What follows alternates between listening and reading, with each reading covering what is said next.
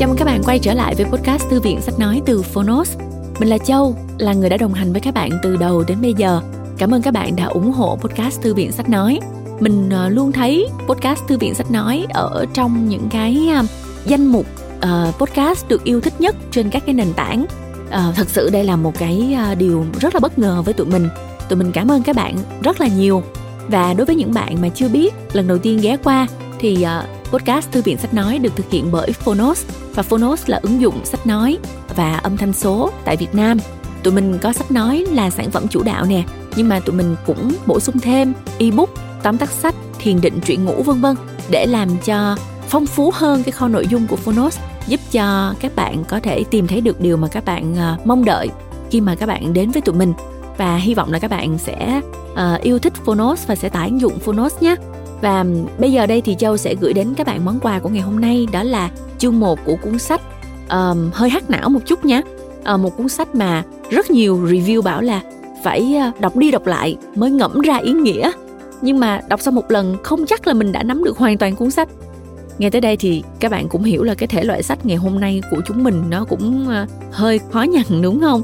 Đó là một cuốn sách triết học có tên là Cách ta nghĩ của triết gia John Dewey à, thực sự thì mà nói thì là những cuốn sách mà càng gọi là khó đọc càng gọi là phải đọc đi đọc lại để ngẫm nghĩ á, thì các bạn càng nên nghe sách nói các bạn ạ. Bởi vì như thế thì mình không phải cắm cúi vào đọc. Thực ra mình bị một cái bệnh như vậy các bạn. Thực mình mỗi lần mà mình mình đọc á mình hay bị quên cái phần trước đó mình đọc lắm. Mình đọc tới đây mình mình đọc mình thấy thấm lắm nhưng mà nếu mà gấp sách lại mình cũng không nhớ hết là mình đã đọc những cái gì đâu. Nhưng mà mình lại nghe tốt hơn thì có nhiều bạn này sẽ thích đọc hơn có nhiều bạn sẽ thích nghe hơn có nhiều bạn là phải tự mình đọc lớn lên thì mới hiểu cơ. Ờ, thì đó cái đó là cũng cũng tùy vào cái um, cái uh, khả năng cũng như là cái uh, sở thích cũng như là một số cái liên quan đến bẩm sinh của mình nữa. Nhưng mà mình khẳng định là những cuốn sách mà hơi khó đọc một chút á hơi ờ, đòi hỏi phải ngẫm nghĩ nhiều một chút á thì mình nên nghe sách. Và nếu như mình thực sự đã nghe sách rồi và mình rất là thích á thì mình có thể mua sách giấy để mình đọc tiếp nữa. Như thế thì mình có thể thấm được cái quyển sách rất là nhiều. Và cách ta nghĩ là một cuốn sách như vậy đó là sách về giáo dục tư duy. Thông qua những ví dụ hàng ngày thì Dewey mô tả chi tiết các quy trình khác nhau của việc suy nghĩ và rèn luyện trí uh, trí não. Ông cho rằng suy nghĩ là một hành động tự nhiên dạy một người nào đó suy nghĩ là một việc bất khả thi. Tuy nhiên có thể giúp phát triển tư duy của con người thông qua việc phát triển khả năng sáng tạo sự tò mò và cách đặt câu hỏi để mà có thể làm như vậy thì thay vì nhồi nhét kiến thức chúng ta có thể tập trung vào việc tạo ra một môi trường kích thích tư duy sáng tạo. Nghe qua là thấy thú vị đúng không nào? Đây có thể là một cuốn sách hàng lâm nhưng mà hứa hẹn có nhiều góc nhìn và kiến thức thú vị cho các bạn. Mình tin là như vậy. Bây giờ mời các bạn bước vào chương 1 của sách cách ta nghĩ và xem thử là nãy giờ những gì mà châu nói thì nó có chính xác không nhá? Biết đâu được bạn là một người uh, rất là cởi mở và có tư duy cấp tiến và rất là linh hoạt thì bạn chỉ cần nghe qua hay là đọc qua một lần là bạn có thể nắm được cuốn sách rồi. Không giống như những gì mà đã được review, đúng không nè? Hãy thử cùng với châu nhé. Đừng quên tải dụng phonos để nghe trọn vẹn cuốn sách. Cảm ơn các bạn.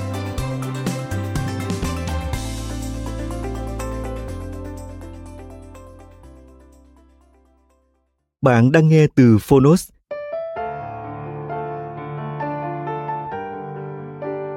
Cách ta nghĩ, Tác giả John Dewey, Người dịch Vũ Đức Anh, Độc quyền tại Phonos Phiên bản sách nói được chuyển thể từ sách in theo hợp tác bản quyền giữa Phonos với nhà xuất bản tri thức.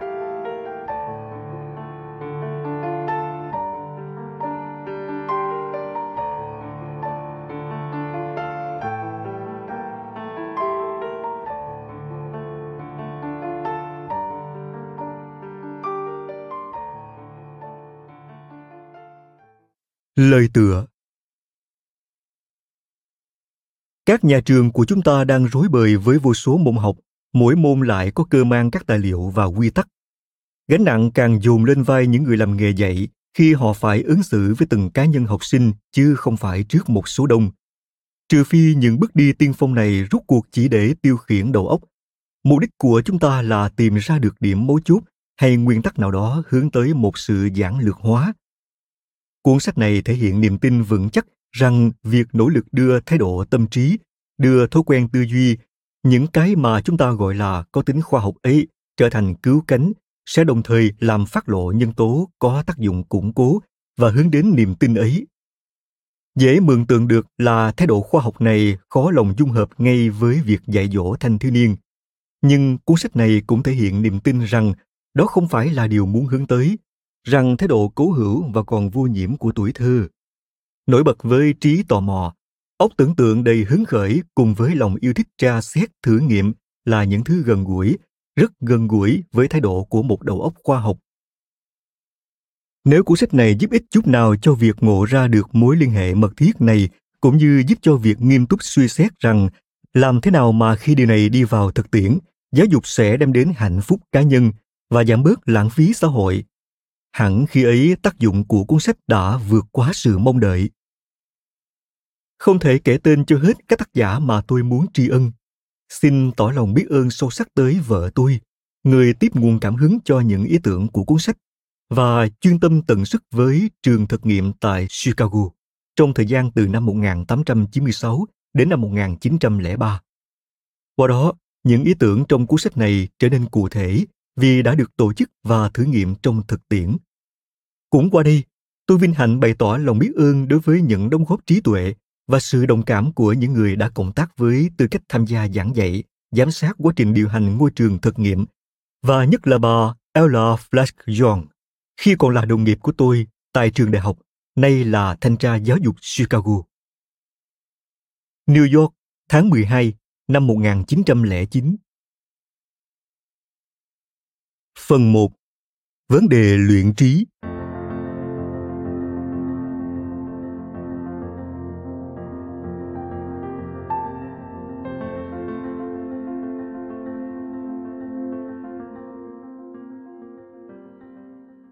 Chương 1 Ý nghĩ là gì?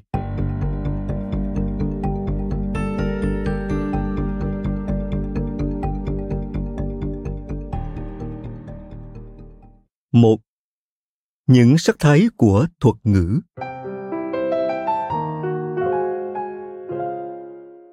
Bốn sắc thái của từ ý nghĩ, từ rộng đến hẹp dần. Không từ ngữ nào quen miệng ta cho bằng những từ như nghĩ tưởng và ý nghĩ. Quả thật lối sử dụng vô tội vạ những từ này khiến việc minh định cho rằng cái chúng ta muốn bày tỏ là không hề dễ dàng mục đích của chương này là tìm cho ra một ý nghĩa xuyên suốt và nhất quán. Có thể đạt được mục đích đó bằng cách xem xét một vài lối sử dụng điển hình của các thuật ngữ này.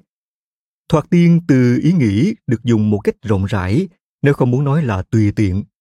Bất cứ cái gì hiện ra trong trí, cái gì lướt qua đầu, đều được gọi là một ý nghĩ. Nghĩ tới một sự vật, chỉ có nghĩa là có ý thức về sự vật đó theo bất cứ cách nào. Thứ đến thuật ngữ này được giới hạn bằng cách gạt đi tất cả những gì trực tiếp hiển hiện. Chúng ta nghĩ hoặc nghĩ tới điều gì đó, chỉ khi nào chúng ta không trực tiếp trông thấy, nghe, ngửi hoặc nếm được. Thứ ba là ý nghĩa của từ ấy tiếp tục được lược bớt, chỉ bao gồm những niềm tin có căn cứ trên một kiểu bằng chứng hay sự thực chứng nào đó. Trong loại thứ ba này, có hai kiểu, hoặc đúng hơn, hai cấp độ, cần phải được tách bạch trong một số trường hợp, một niềm tin được chấp thuận mà hầu như không mấy tốn sức để chỉ ra được những cơ sở cho niềm tin ấy trong những hoàn cảnh khác, căn cứ hay nền tảng của niềm tin phải được chủ động truy nguyên cũng như tính thích đáng của nó phải được xem xét. Tiến trình này gọi là suy nghĩ phản tỉnh. Nội tiến trình này đã có giá trị giáo dục đích thực và theo đó hình thành nên chủ đề cốt lõi cho tập sách này. Ngay sau đây chúng ta sẽ lần lượt phát sơ qua bốn sắc thái đó. Thứ nhất, ý nghĩ nhất thời và vu vơ. Ở bình diện rộng nhất, ý nghĩ gợi đến mọi thứ như chúng ta vẫn nói là ở trong đầu ta hay lướt qua ốc ta khi có ai ngỏ ý hỏi bạn đang nghĩ gì vậy thì đó là một lời hỏi thăm không hơn không kém gọi những thứ trong đầu bạn là những ý nghĩ quá tình người hỏi không có ý mong những thứ đó phải có giá trị thật sự sự liền mạch hay là sự thật? Bất cứ một nghĩ tưởng phù phiếm, một hồi ức nhỏ nhặt hay ảnh tưởng rời rạc nào cũng đủ đáp đổi lời hỏi thăm của người kia. Kiểu mơ mộng giữa ban ngày, xây lâu đài trên cát. Cái luồng vô định các chất liệu tùy tiện và rời rạc ấy khi trôi ngang đầu óc chúng ta trong những lúc rỗi rãi theo cái nghĩa vô tư lự này là sự nghĩ tưởng một phần đáng kể trong cuộc đời chúng ta khi hữu thức, mà ắt chẳng bao giờ chúng ta tự mình nhìn nhận được trọn vẹn. Chắc hẳn dành cả vào sự nghĩ tưởng phù phiếm và hy vọng viễn vông. Ý nghĩ phản tỉnh là liên tục, chứ không chỉ là một chuỗi. Theo nghĩa này, những tay ấm ớ với những kẻ bị thịt cũng biết suy nghĩ. Có câu chuyện về một kẻ không mấy tiếng tâm là có đầu óc nọ, muốn được bầu làm đại biểu cho thành phố sở tại thuộc vùng New England đã phát biểu trước đám đông hàng phố thế này. Tôi có nghe các quý vị không tin là tôi đủ hiểu biết để giữ chức vụ này. Tôi mong rằng quý vị hãy hiểu cho là tôi hầu như lúc nào cũng suy nghĩ hết việc này đến việc khác.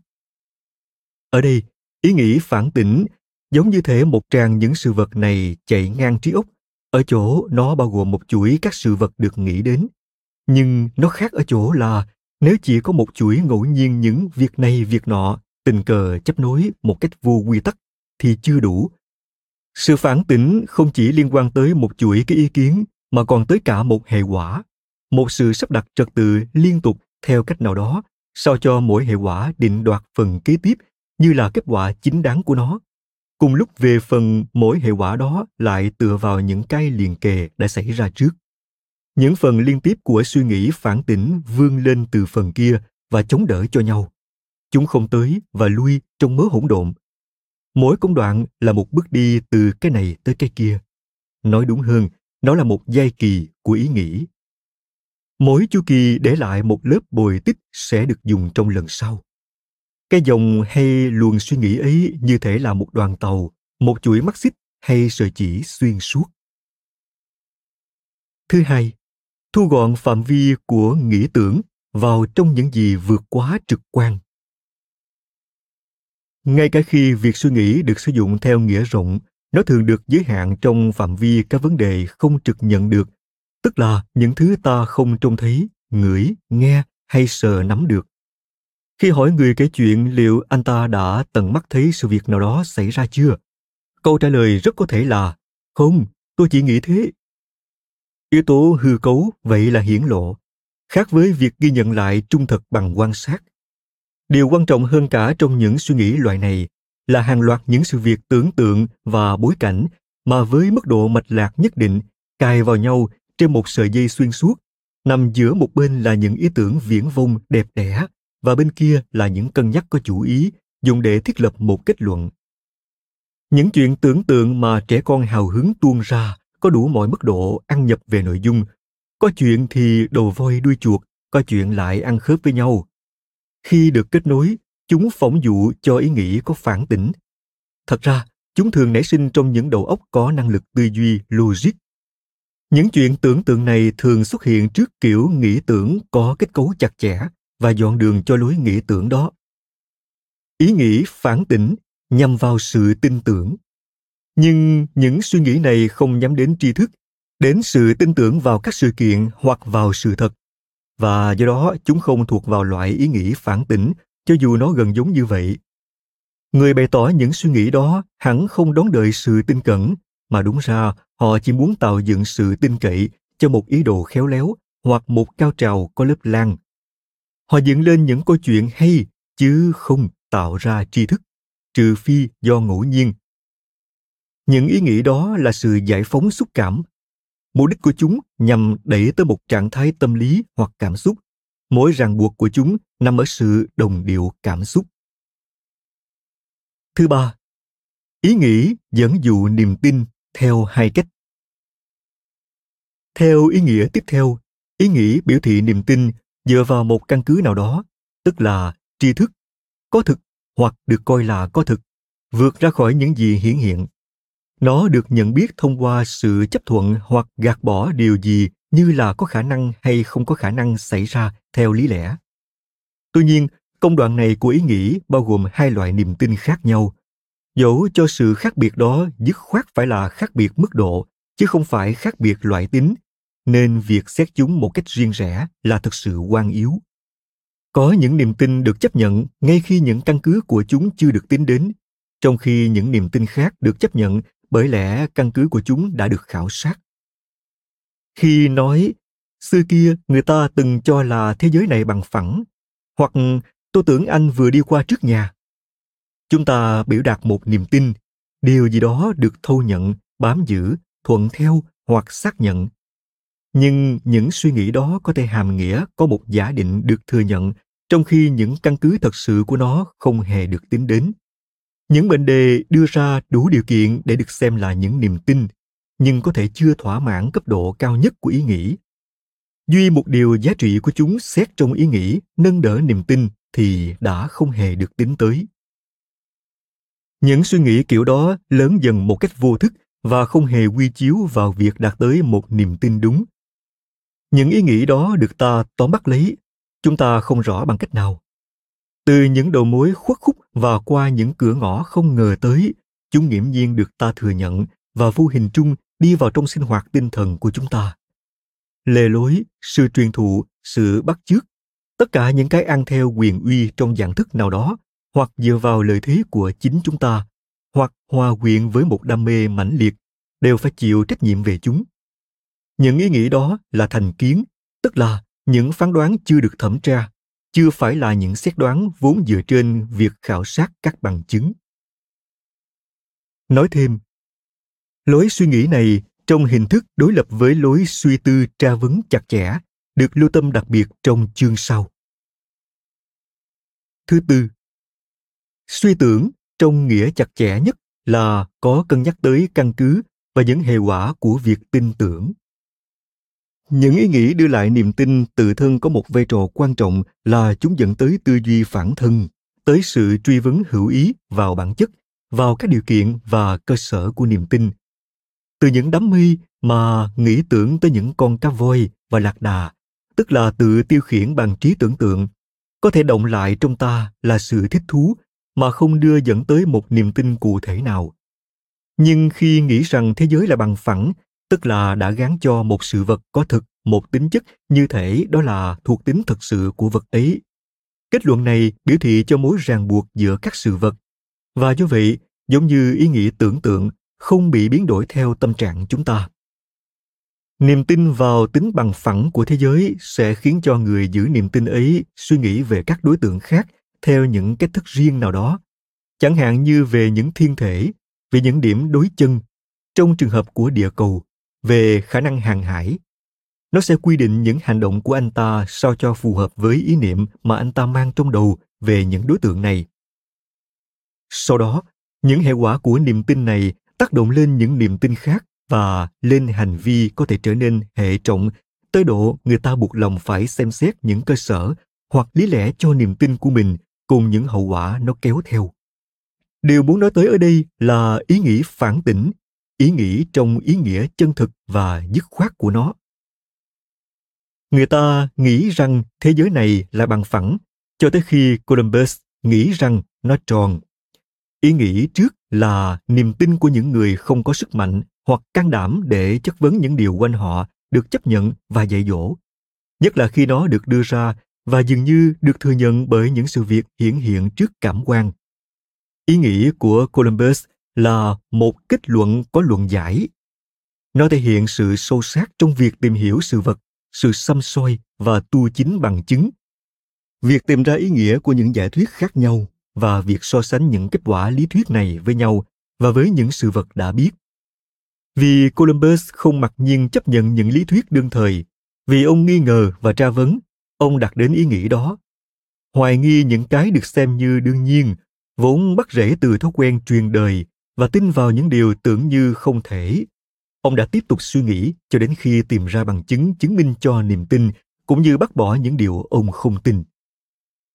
Ngay cả khi kết luận của ông rút cuộc là sai, thì niềm tin ấy vẫn thuộc vào một loại khác so với những niềm tin mà nó xung khắc. Bởi lẽ, nó đặt đến theo một phương cách khác hẳn. Định nghĩa cho tư duy phản thân.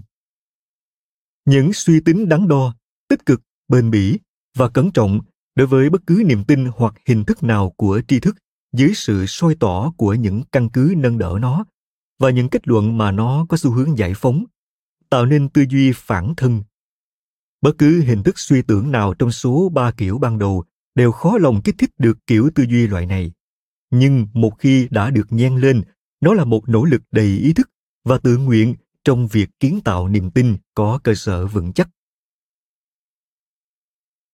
2. Thành tố cốt lõi trong suy tưởng.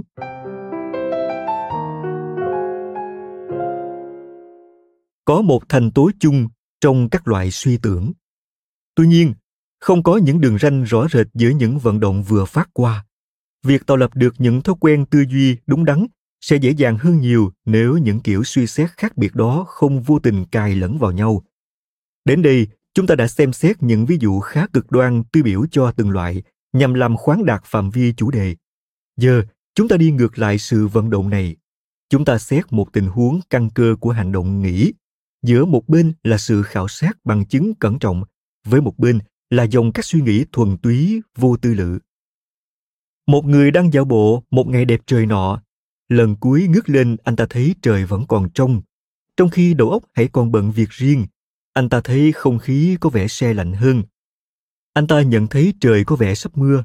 Ngước mắt nhìn, anh ta thấy có đám mây đen ngang trời và vội rảo bước. Vậy, những tình huống như thế thì điều gì có thể được xem là ý nghĩ? Cả hành động đi lẫn việc phát hiện hơi lạnh trong không khí đều không phải là ý nghĩ động tác bước chân là một phương cách hành động nhìn thấy và nhận biết là dạng hoạt động khác tuy nhiên khả năng trời sắp đổ mưa là điều gì đó được gợi ra người đi dạo cảm nhận thấy hơi lạnh. Anh ta nghĩ đến những đám mây và cơn mưa chực ập xuống. Sự gợi ý đến điều gì ngoài tầm mắt? Mà sự phản tỉnh căn dự cả vào những liên hệ nằm trong việc báo hiệu. Ở đây ta có một tình huống giống như khi một người nhìn đám mây thì tưởng tượng ra hình người với khuôn mặt. Suy nghĩ trong cả hai tình huống này, tình huống thực tin và tình huống tiêu khiển, liên quan tới một sự kiện đã được ghi nhận hay là được nhận thức, kéo theo điều gì đó không được quan sát thấy mà được đem vào trong trí óc, được gợi ra từ cái đã trông thấy. Chúng ta nói rằng cái này nhắc ta về cái kia, tuy nhiên, song đôi với nhân tố quy đồng hai tình huống dụ cho sự gợi ý này còn có một nhân tố thể hiện sự khác biệt rõ rệt. Chúng ta không tin vào khuôn mặt do đám mây tạo ra. Chúng ta không mảy may đắn đo xem liệu đó có phải sự thật? Trong đó không hề có suy tư phản tỉnh. Trái lại cơn mưa chực ập xuống gợi ra một nguy cơ thật sự. Một sự kiện hoàn toàn có thể xảy đến có cùng bản chất với sự cảm nhận hơi lạnh trong không khí. Nói khác đi ta không coi đám mây có nghĩa hoặc chỉ rõ một khuôn mặt mà nó chỉ đơn thuần gợi ra hình mặt người trong khi chúng ta thực sự băn khoăn liệu cái lạnh kia có thể chuyển sang thành cơn mưa. Trong tình huống đầu, khi thấy một đối tượng, ta nói rằng điều đó làm ta chợt nghĩ sang điều gì khác. Trong tình huống thứ hai, ta có đắn đo xem khả năng và bản chất của mối liên hệ giữa cái trông thấy và cái được gợi ra. Cái trông thấy theo nghĩa nào đó được coi như căn cứ hoặc cơ sở cho niềm tin vào cái được gợi ra nó mang một chất lượng làm chứng cứ những cách diễn đạt như nhau cho chức năng của tác động báo hiệu chính chức năng mà cái này báo hiệu hoặc chỉ ra cái kia. Và vì thế hướng ta vào việc xét xem cái đó được coi là sự đảm bảo cho niềm tin vào cái kia đến mức độ nào. Khi đó, nó là nhân tố trung tâm trong mọi tư duy phản tỉnh hoặc là mang tính trí tuệ đặc thù. Bằng cách đưa ra những tình thế khác nhau biểu hiện qua những từ như báo hiệu và chỉ ra, người học sẽ tìm ra cho bản thân những sự kiện có thực được diễn đạt bởi cụm từ tư duy phản tỉnh những từ có cùng nghĩa với cụm từ này bao gồm chỉ tới nói về báo hiệu dự báo biểu hiện đại diện ngụ ý từ ngụ ý thường được sử dụng khi một nguyên tắc hoặc chân lý tổng quát đem lại niềm tin vào một sự thật khác những cụm từ khác thường hay dùng để biểu đạt những trường hợp trong đó có một sự việc hoặc sự kiện khiến chúng ta tin tưởng điều gì đó. Chúng ta cũng nói rằng cái này là điềm báo cho cái kia, tìm định cái kia, hay là triệu chứng của cái đó, hoặc là chìa khóa cho nó. Hoặc nếu sự liên hệ tỏ ra khá mù mờ, nó ám chỉ, phô ra ngụ ý, bộc lộ đầu mối hoặc mang đến cảm nhận. Phản tư và sự tin tưởng dựa trên bằng chứng. Tư duy phản tỉnh vì thế hàm ý cái gì được tin hoặc không tin không phải qua sự biểu đạt trực diện của nó mà qua điều khác có vị thế chứng nhân bằng chứng bằng cứ, biên nhận bảo đảm tức là làm cơ sở tin tưởng. Có lúc ta trực tiếp cảm nhận hoặc trải nghiệm cơn mưa. Lúc khác ta suy đoán về cơn mưa bằng việc nhìn ngó cây cối. Hoặc ta biết trời sắp có mưa căn cứ vào tình trạng bầu khí quyển hay qua chỉ báo phong vũ biểu. Có lúc ta thấy có người mà không cần thông qua sự việc trung gian nào. Lúc khác ta lại không dám chắc vào chính điều mắt ta thấy và truy tìm những sự việc cùng đi kèm có ý nghĩa như những dấu hiệu, chỉ báo, điềm báo cho điều mà ta phải tin tưởng. Tư duy trong những mục đích của tra vấn này được định nghĩa như là sự vận động, trong đó những sự vật hiện thời gợi tới những sự vật hoặc sự thật khác theo cách gây tạo niềm tin vào cái sau, dựa trên cơ sở hoặc dựa vào sự bảo đảm của cái trước chúng ta không đặt niềm tin đơn giản chỉ dựa vào suy luận ở mức độ bảo đảm cao nhất. Khi nói, tôi nghĩ thế, tức là ngụ ý tôi vẫn chưa biết thế. Niềm tin thu được thông qua suy luận có thể mãi về sau mới được xác nhận và đứng vững, nhưng tự thân nó luôn chứa đựng trong mình đôi phần giả định. 3. Những thành tố của suy nghĩ phản tỉnh.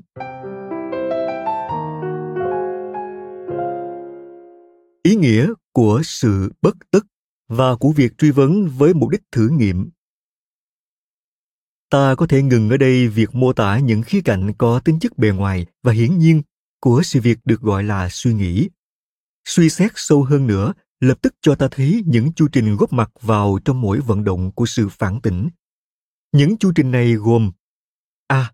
Một trạng thái bối rối, băn khoăn, ngờ vực và b một hành vi tìm tòi hoặc tra xét vận động theo hướng soi tỏ những sự việc kế tiếp có tác dụng minh chứng hoặc vô hiệu hóa sự tin tưởng đã gợi mở. A. Như trong ví dụ minh họa, cái lạnh sụp vào người gây xáo động và hoang mang, chí ít trong một thoáng chốc.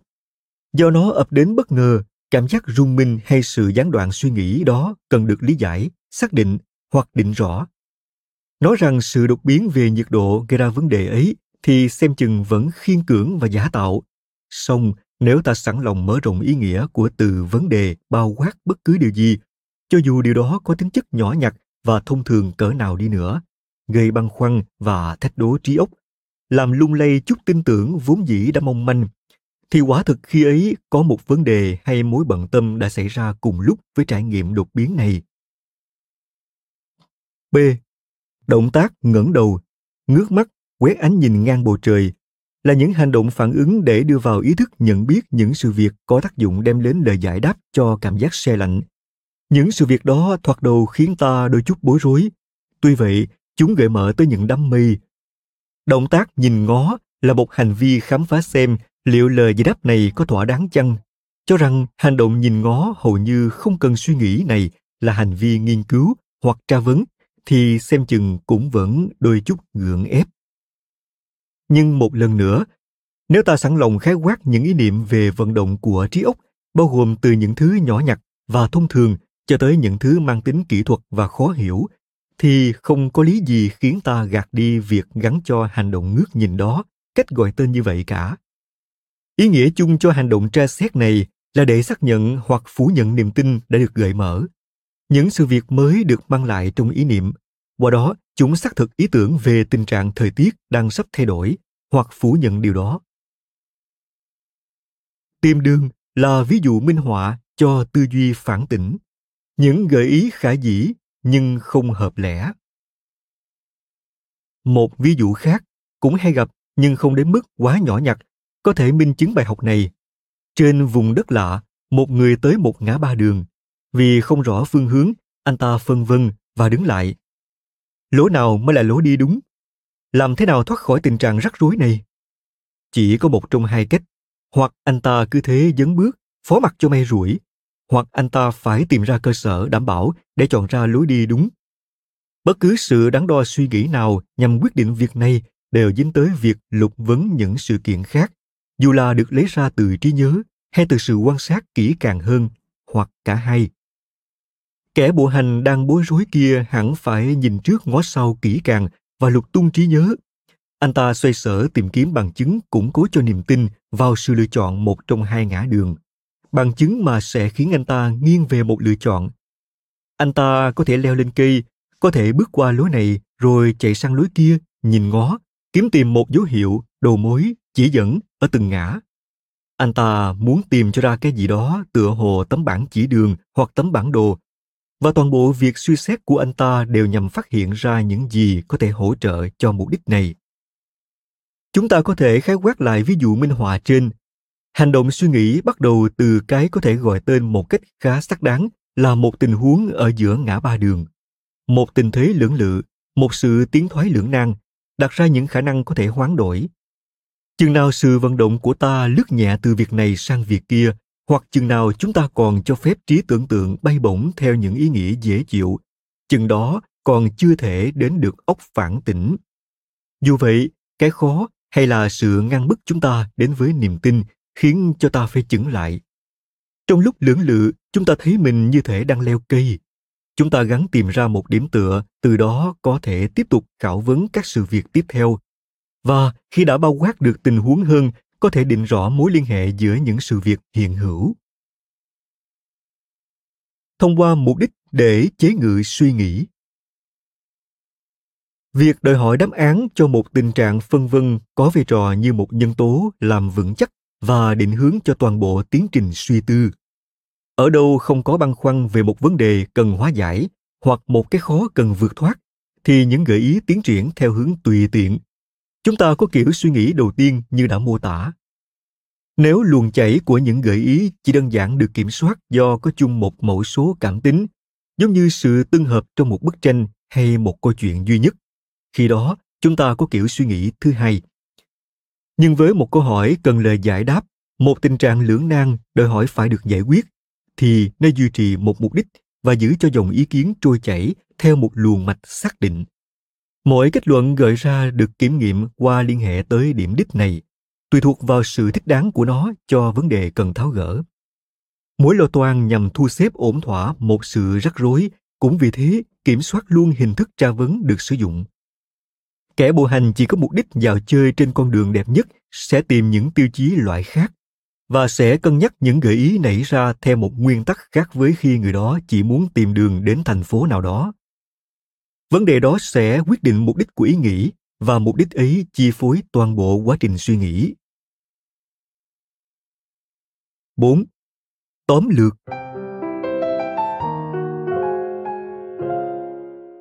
Xuất xứ và đầu mối kích thích Chúng ta có thể sơ lược lại qua lời phát biểu về nguồn gốc của suy tưởng, bắt đầu từ một tình trạng do dự, bối rối hoặc nghi ngờ nào đó. Suy nghĩ không phải là một trường hợp đột phát, nó không nhất nhất tuân theo những nguyên lý chung. Có một sự vật cụ thể chấp nối hoặc mang lại ý nghĩ, hối thúc dục giả chung chung một đứa trẻ hoặc một người trưởng thành phải suy nghĩ. Bất kể có cái khó nào đó đang hiện hữu trong kinh nghiệm kẻ đó sẽ chỉ gây ra rắc rối và làm xáo trộn sự cân bằng của họ. Cũng vô ích như bảo kẻ đó tự túm tóc mà nâng mình lên vậy. Những gợi ý và kinh nghiệm quá khứ. Nói đến cái khó, bước tiếp theo là gợi ý để tháo gỡ, tức việc hình thành nên một kế hoạch hay dự tính nào đó. Việc đón nhận lý thuyết nào đó để đương đầu với những cái cụ thể đang tra xét. Việc cân nhắc một giải pháp cho vấn đề. Những dữ liệu trong tay không mang đến giải pháp, chúng chỉ có thể gợi ý về giải pháp. Vậy tiếp theo, cái gì là cội rễ cho sự gợi ý? Hẳn nhiên, đó là kinh nghiệm trong quá khứ và những kiến thức có từ trước nếu người đó đã từng quen với những tình huống tương tự nếu trước đó anh ta từng xử lý cùng loại chất liệu như thế, những gợi ý ít nhiều tương hợp và hữu ích có nhiều khả năng sẽ nảy sinh. Nhưng trừ phi anh ta có được kinh nghiệm tương tự và lúc này có thể hiện ra trong trí não, thì sự hỗn độn vẫn chỉ là hỗn độn. Qua đó không đúc rút được gì làm sáng tỏ sự lộn xộn ấy. Ngay cả một đứa trẻ hoặc người trưởng thành khi gặp vấn đề. Việc hối thúc người đó phải suy nghĩ khi mà anh ta không có kinh nghiệm liên quan tới một vài điều tương tự thế là điều hoàn toàn vô ích. Khám phá và thử nghiệm. Nếu gợi ý nảy ra được đón nhận tức khắc, khi đó ta có lối nghĩ phi phê phán, mức độ tối thiểu của suy tư phản tỉnh. Việc lật đi lật lại điều gì trong ốc nghĩa là tìm kiếm thêm bằng chứng và dữ kiện mới để triển khai ý tưởng. Qua đó chúng ta nhận thấy ý tưởng là xác thực hoặc giả sẽ trở nên hiển nhiên vô lý hoặc trái lẽ. Đối mặt một vấn đề nan giải và với đủ lượng kinh nghiệm từng giải quyết khó khăn tương tự để vận dụng, thì sự khác biệt trong mức độ cao nhất giữa suy tư tốt và suy tư tồi được tìm thấy chính ở điểm này. Cách dễ nhất là chấp nhận bất kỳ gợi ý nào có vẻ có lý, do đó chấm dứt trạng thái bồn chồn tinh thần. Suy nghĩ phản tỉnh luôn khiến ta ít nhiều cảm thấy băn khoăn và khó chịu vì nó liên quan đến việc vượt thoát khỏi sức ì, khiến ta có chiều hướng ngã theo những gợi ý có giá trị bề ngoài. Nó liên quan đến sự sẵn lòng chịu đựng một tình trạng tinh thần bất an và xáo động. Nói gọn, suy tư phản tỉnh có nghĩa là trì hoãn đánh giá để tra xét sâu hơn trong khi việc trì hoãn cũng ít nhiều đòi hỏi sự gánh chịu. Như ta sẽ thấy trong phần sau, nhân tố quan trọng nhất trong việc rèn luyện những thói quen tinh thần cốt ở việc đạt tới thái độ trì hoãn kết luận và ở việc nắm bắt những phương pháp tìm kiếm những dữ liệu mới để chứng thực hoặc gạt bỏ những gợi ý đầu tiên nảy ra. Duy trì trạng thái hoài nghi và liên tục tra vấn một cách hệ thống, đây chính là những thành tố cơ sở của tư duy.